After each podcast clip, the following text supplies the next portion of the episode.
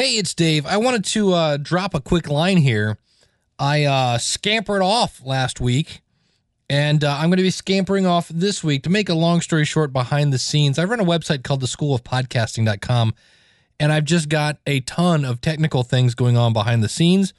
Throw on top of that this week, I'm teaching at a location that is about an hour and 15 minutes away from my house. So I'm losing three hours a day in the car.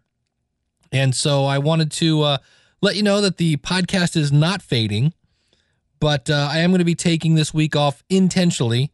And uh, hopefully, after, let's see, what's today? As I record this, this is the 10th, and we'll be back under normal uh, production on the 17th. So until then, uh, go out to the website, go out to iTunes.